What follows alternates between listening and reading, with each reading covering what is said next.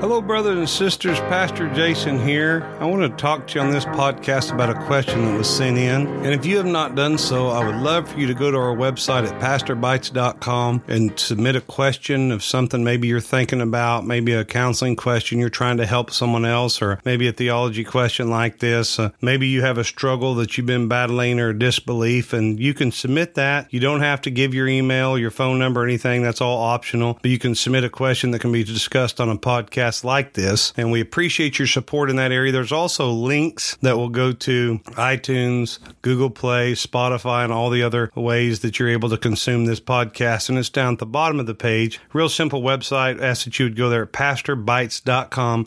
Of course, remember it's B Y T E S.com. The question that was sent in was this What does it mean when someone says nature has been good to me? And that's a pretty broad question. So we're going to have to cover quite a few topics here here. Really, we're kind of coming into this era of, you know, whatever I believe is what I believe and relative truth and, you know, just kind of let me believe and blend all the religions together. I'll take the good of this religion, the good of that belief, and the good of this theology of whatever I think to be true and just believe it. And that's kind of where we are today. But the first thing that came to my mind was pantheism. And pantheism, basically taking the Greek word of pan and theism, and that's all in God. So pantheism is just all God. And this doesn't mean that God is just in everything or God is, you know, the chair and God is us and God is the air and God is the clouds and that God, but it's this, all this, he, everything makes up who God is. And it's also not the idea that God created anything. This denies the idea of a creator, but says all that this is here is just all God to be absorbed. A pantheist will reject the idea of going to worship in a church house. Why would they do that? They'll go out into nature. They'll take a walk. They will just enjoy all of what God is. Pantheists do not believe in an afterlife. So you just get one life. You get one shot at this. We're just all here for this time. And also your pantheists will say, you know, that animals should be revered the same as humans. Only when necessary should we take dominion over animals because, you know, think about it. They're part of God too. And we're part of God too. And the chair is part of God too. There's an idea of there's not a personal God. You know, that it denies the exact personhood of God, that, you know, Jesus is not a savior, that God did not come down and redeem us. There's no redeeming here. There's no, by the way, if there's not an afterlife, who cares anyway? Why do we need a redeemer, really? And some of these people are very sincere people. This group will be where it pops up a lot of your activists, you know, that'll stand in front of trees and say, oh, this is nature. Well, think about it. If we revere trees as God, uh, being part of God, and us being part of God, then when the tree's cut down, I mean, we're hurt. When an animal's abused, then it hurts us deeply because we're all connected in this. And Richard Dawkins says this in The God Delusion. Remember, Richard Dawkins, I'll refer to him from time to time, and he wrote this in his God Delusion that pantheism is just sexed up atheism. It's just sexed up. It's just different. It just looks different. So basically, Richard Dawkins wants to take most of your pantheists and kind of pull them in his group and kind of convince them they're just atheists. And that's kind of the idea for a lot of these religions with people is it's not trying to get to truth because getting to the truth would mean that there was a person that gave truth, which would point you back to God, which would point you back to someone that you have to bow in reverence to. But in true pantheism, it is worshiping earth. That's basically it. Reality is divine. The earth is divine. I'm divine. So I just worship the world, worship the earth. So when you say this statement that the earth has been good to me, it's kind of this pantheistic view, you know, and they claim on their website, they claim to be a lifestyle, not a religion. They don't want to be pigeonholed to call themselves a religion. They do not believe in a creator God God at all. They, they're against a creator God. They said some of them believe in the Big Bang. Some of them believe that hey, the world's just here. It's just always been here. It's always been like this. Kind of never really was created. It just, it's been here forever and ever and ever, millions and billions and billions. So they reject the Christian view. And most all these beliefs are in direct opposition of God and the Christian belief. We want to say, oh, no, let's pull them in. Let's take the good, the bad. No, we reject these views. Let's move on now to polytheism. And polytheism is one of those different religions that you'll find a lot of this in Hinduism. You'll find pantheism and polytheism a lot in Hinduism. Remember, we're talking about belief systems, not necessarily just certain religions. That would be a podcast of a different type. We're not just talking about Hindus. We're not just talking about Buddhists. If you look at it as a whole, pantheism and polytheism is kind of blended into Hinduism. The polytheism is many gods. Poly mean many, theism meaning God. There's many finite gods or goddesses. You know, there's some 330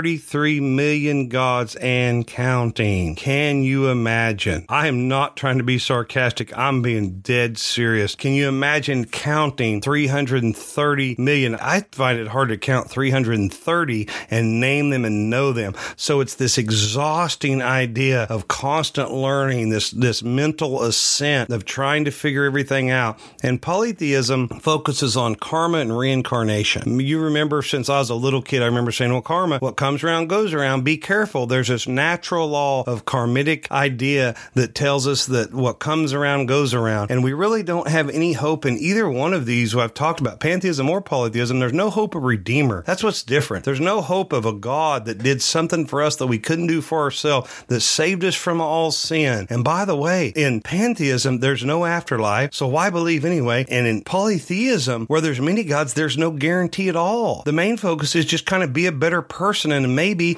if you keep doing a good job and you keep being right enough, then maybe you'll get a glorified body. Maybe if you don't do good, then I'm sorry, we're going to have to demote you to maybe an animal or something else. And then when you do better there and you can be trusted with that, then karma kicks around you be reincarnated again. It's this endless cycle of trying to get to be a better thing. And maybe eventually, if you're really lucky in polytheism, you'll become a god yourself. You can be named among the 333 million. There could be 333 million and one now if you really do a good job. But really, that's not even guaranteed. And that's polytheism at the core. Hinduism, Japanese Shinto, Chinese traditional religion, these are all in polytheism. But that's why in Hinduism, you know, they don't eat the cows and stuff because that might be their last ancestor. I don't know about you, but I've heard a lot of people make jokes of that. That's such a sad, sad belief. They're starving to death in India. But it's not just the belief that maybe one of these animals or something else, maybe our ancestor, or maybe someone else trying to reincarnate to be better and to be more moral, but it's also the idea of afflicting the body in Hinduism. And I don't mean to get too hung up on any one religion, but it's better understood whenever you put a face to some of these beliefs. You know, the main focus is there's reincarnation, just maybe eventually you'll be able to do better. But then there's agnostic, and agnostic is one of the quickest ones uh, that you can talk about. Agnostic is basically saying there's nothing known or can be known of the existence of God. There's just not enough information to prove or disprove God. And I really can see where a lot of people would be here. This is kind of the safe play. You know, this is kind of the bunt and when it comes to, you know, really not serving God and not living right. And so agnosticism is basically the belief that it can't be known. Not that it's known or not known, that it's just impossible to know. So that's the agnostic view. Now let's move on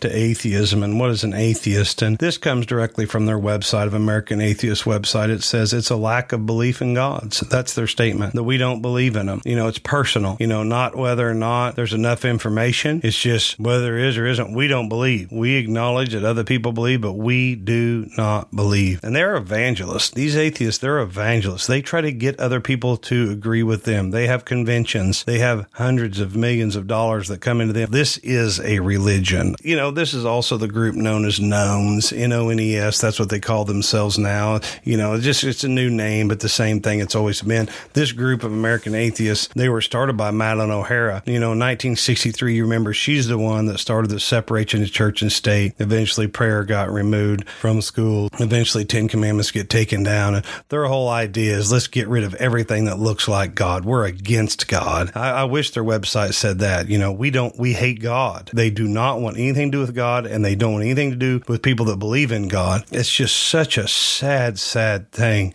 They claim there's a large group of people that are in our churches and they're in the world that don't believe in God that are going to church every day. Isn't that sad? They have websites that they've created and things and platforms to be able to get people to ask questions and they come across very kind and very subtle. You know, the devil come across subtle too to Adam and Eve. So you got to be careful just because they're kind or just because they appeal. They ultimately start conversations with people to get them to deny their faith and come against God. You know, this is the Richard Dawkins and the Sam Harrises and one of their keynote speakers is Mary Johnson and use extreme caution. If you look her up on YouTube, she's a very vile woman, but she was actually a nun for 20 years, worked right alongside Mother Teresa. And she spent 10 years writing as a nun and rewriting a lot of the nunship laws and the catechism. Her thing is that her whole goal is to come out and say, Hey, I was a nun. I did this thing and it doesn't work and there's a better way. She made this statement. This is a quote from Mary Johnson. She said, The words form within me that she had this spiritual experience after 30 years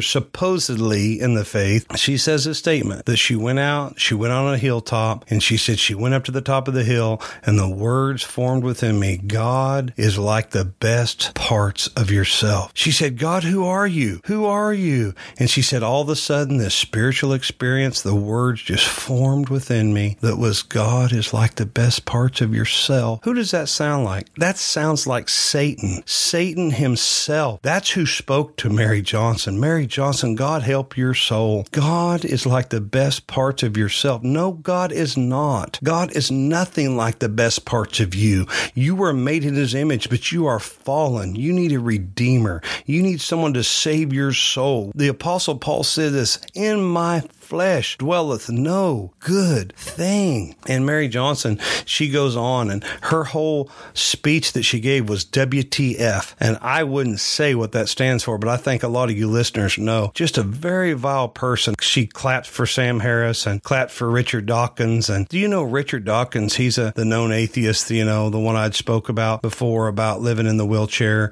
and being a very, um, as far as intellectual, he's a very smart man, but there was no spiritual sense sense, but Richard Dawkins was given 100 million dollars because Richard Dawkins claimed that there were aliens out there and that we had to find them before they found us. That's true. You can look it up. A hundred million dollars because there's aliens out there that we must find before they find us with no physical proof. I mean, you talk about a great faith. This is a faith. This is a belief. It's a damnable faith. It's a damnable belief, but it is a belief. It's against God. Mary Johnson says this I enjoy living in a world where I get to create my own meaning. Mary Johnson said that while she was a nun, she fell in love with another woman in a lesbian relationship. Then she fell in love with a priest that she, and she found it counterproductive to try to be spiritual. She says that Mother Teresa, basically the poster child for Catholics, basically said she was the most moral, kind, genuine person she'd ever known, but she wasn't the wittiest. So she was ignorant and she worked right along beside her, serving them poor people, those sick people,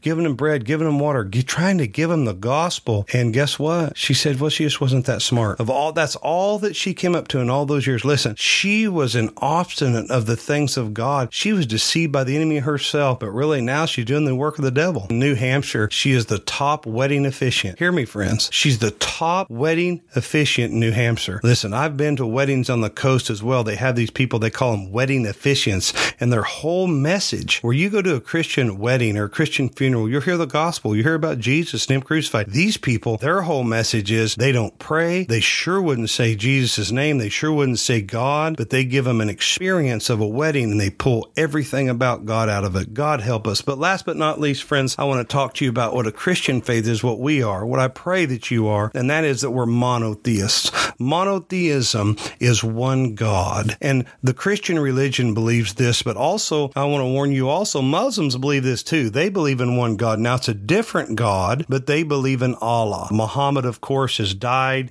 You know, his ruins are available. His tomb is available. They don't claim that he raised from the dead, that Jesus himself, that he ever died. Most your modern day Muslims will not believe that Jesus died or he was resurrected, but someone was crucified in his place and God just kind of took him on up to heaven. But they are monotheists, but they don't believe that Jesus is God. They don't believe the Jehovah God that we believe in. They believe in Allah. And even Muhammad himself, they say when they end their prayers, they say, peace be with him. And what they mean is, is, they're not even sure the person who wrote the Quran, they're not even sure if he ever even made it to heaven. So that's kind of this, yeah, there's one God. So it's not just Christian faith, but in the Christian faith, we are monotheistic, one God. We know that there's a supreme ruler. What God says has to come to pass. What God says is true. See, we're truth seekers. As Christians, we want to find the truth. We don't want to argue every time we turn around just the lies. We don't want to project this idea. I heard someone say this one time. Don't just tell everyone what you're against, but tell them what you stand for. But see, in a lot of these other religions, they'll endlessly talk and talk and talk and never get to any truth. That's the key of Richard Dawkins. He'll ask questions that he doesn't even know the answer to.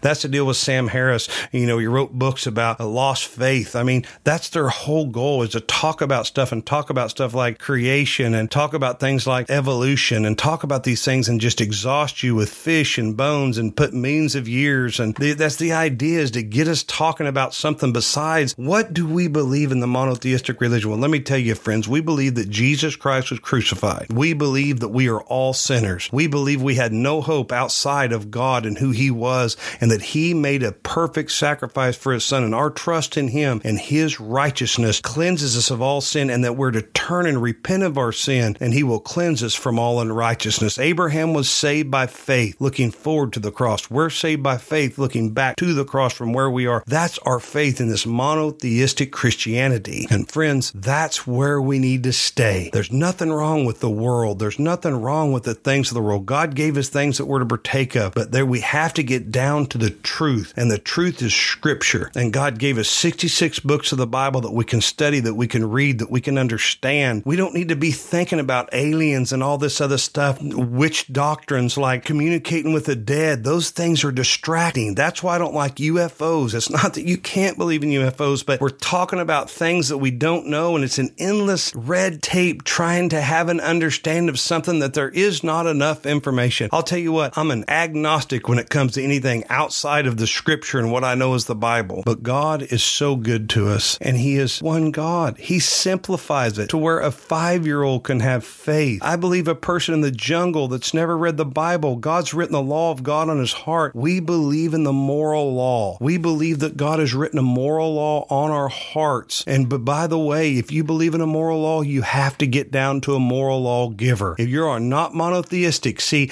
if you have many gods, 333 million God, then who's to say which one is right? There is one God and he has supreme ruleship. He is the moral law giver. We believe in the moral law giver because that's where a moral law leads you back to. Richard Dawkins says this, and he was in a debate and he said, I don't no longer believe in a moral law. Well, what about Madalyn O'Hara with all due respect? When her own son and her own daughter and her was kidnapped and murdered, are we to look back at her, Richard Dawkins, and say, well, there's really no moral law. There's really no evil. Because if there's evil, remember, there's got to be good. And if there's good, then there's got to be evil. And that all leads back to a moral law giver, which now leads back to a one monotheistic God. So do we look at Madalyn O'Hara go, well, we're sorry. The people that did this, the man that did this that used to work for your organization, now we'll just, we need to let him go because there's really no moral law. God help us. Where that that's the devilish doctrine that this leads to. That's where the ultimate thing in this leads to. People that cheat and steal and lie and abuse, they need a savior. And by the way, our redeeming faith doesn't leave us just redeemed, but it leaves us to where we can be made new again. We can be made whole again. We don't just hope to maybe get somewhere eventually. We believe in a direct change in our belief in our heart that God changes us and then he gives us the power not just to redeem us, but allow us to live this Christian life instead of being selfish consumers in this society. We can be selfless producers. That's our goal. God bless you, friends. Hope this word's been good to you. Until next time, God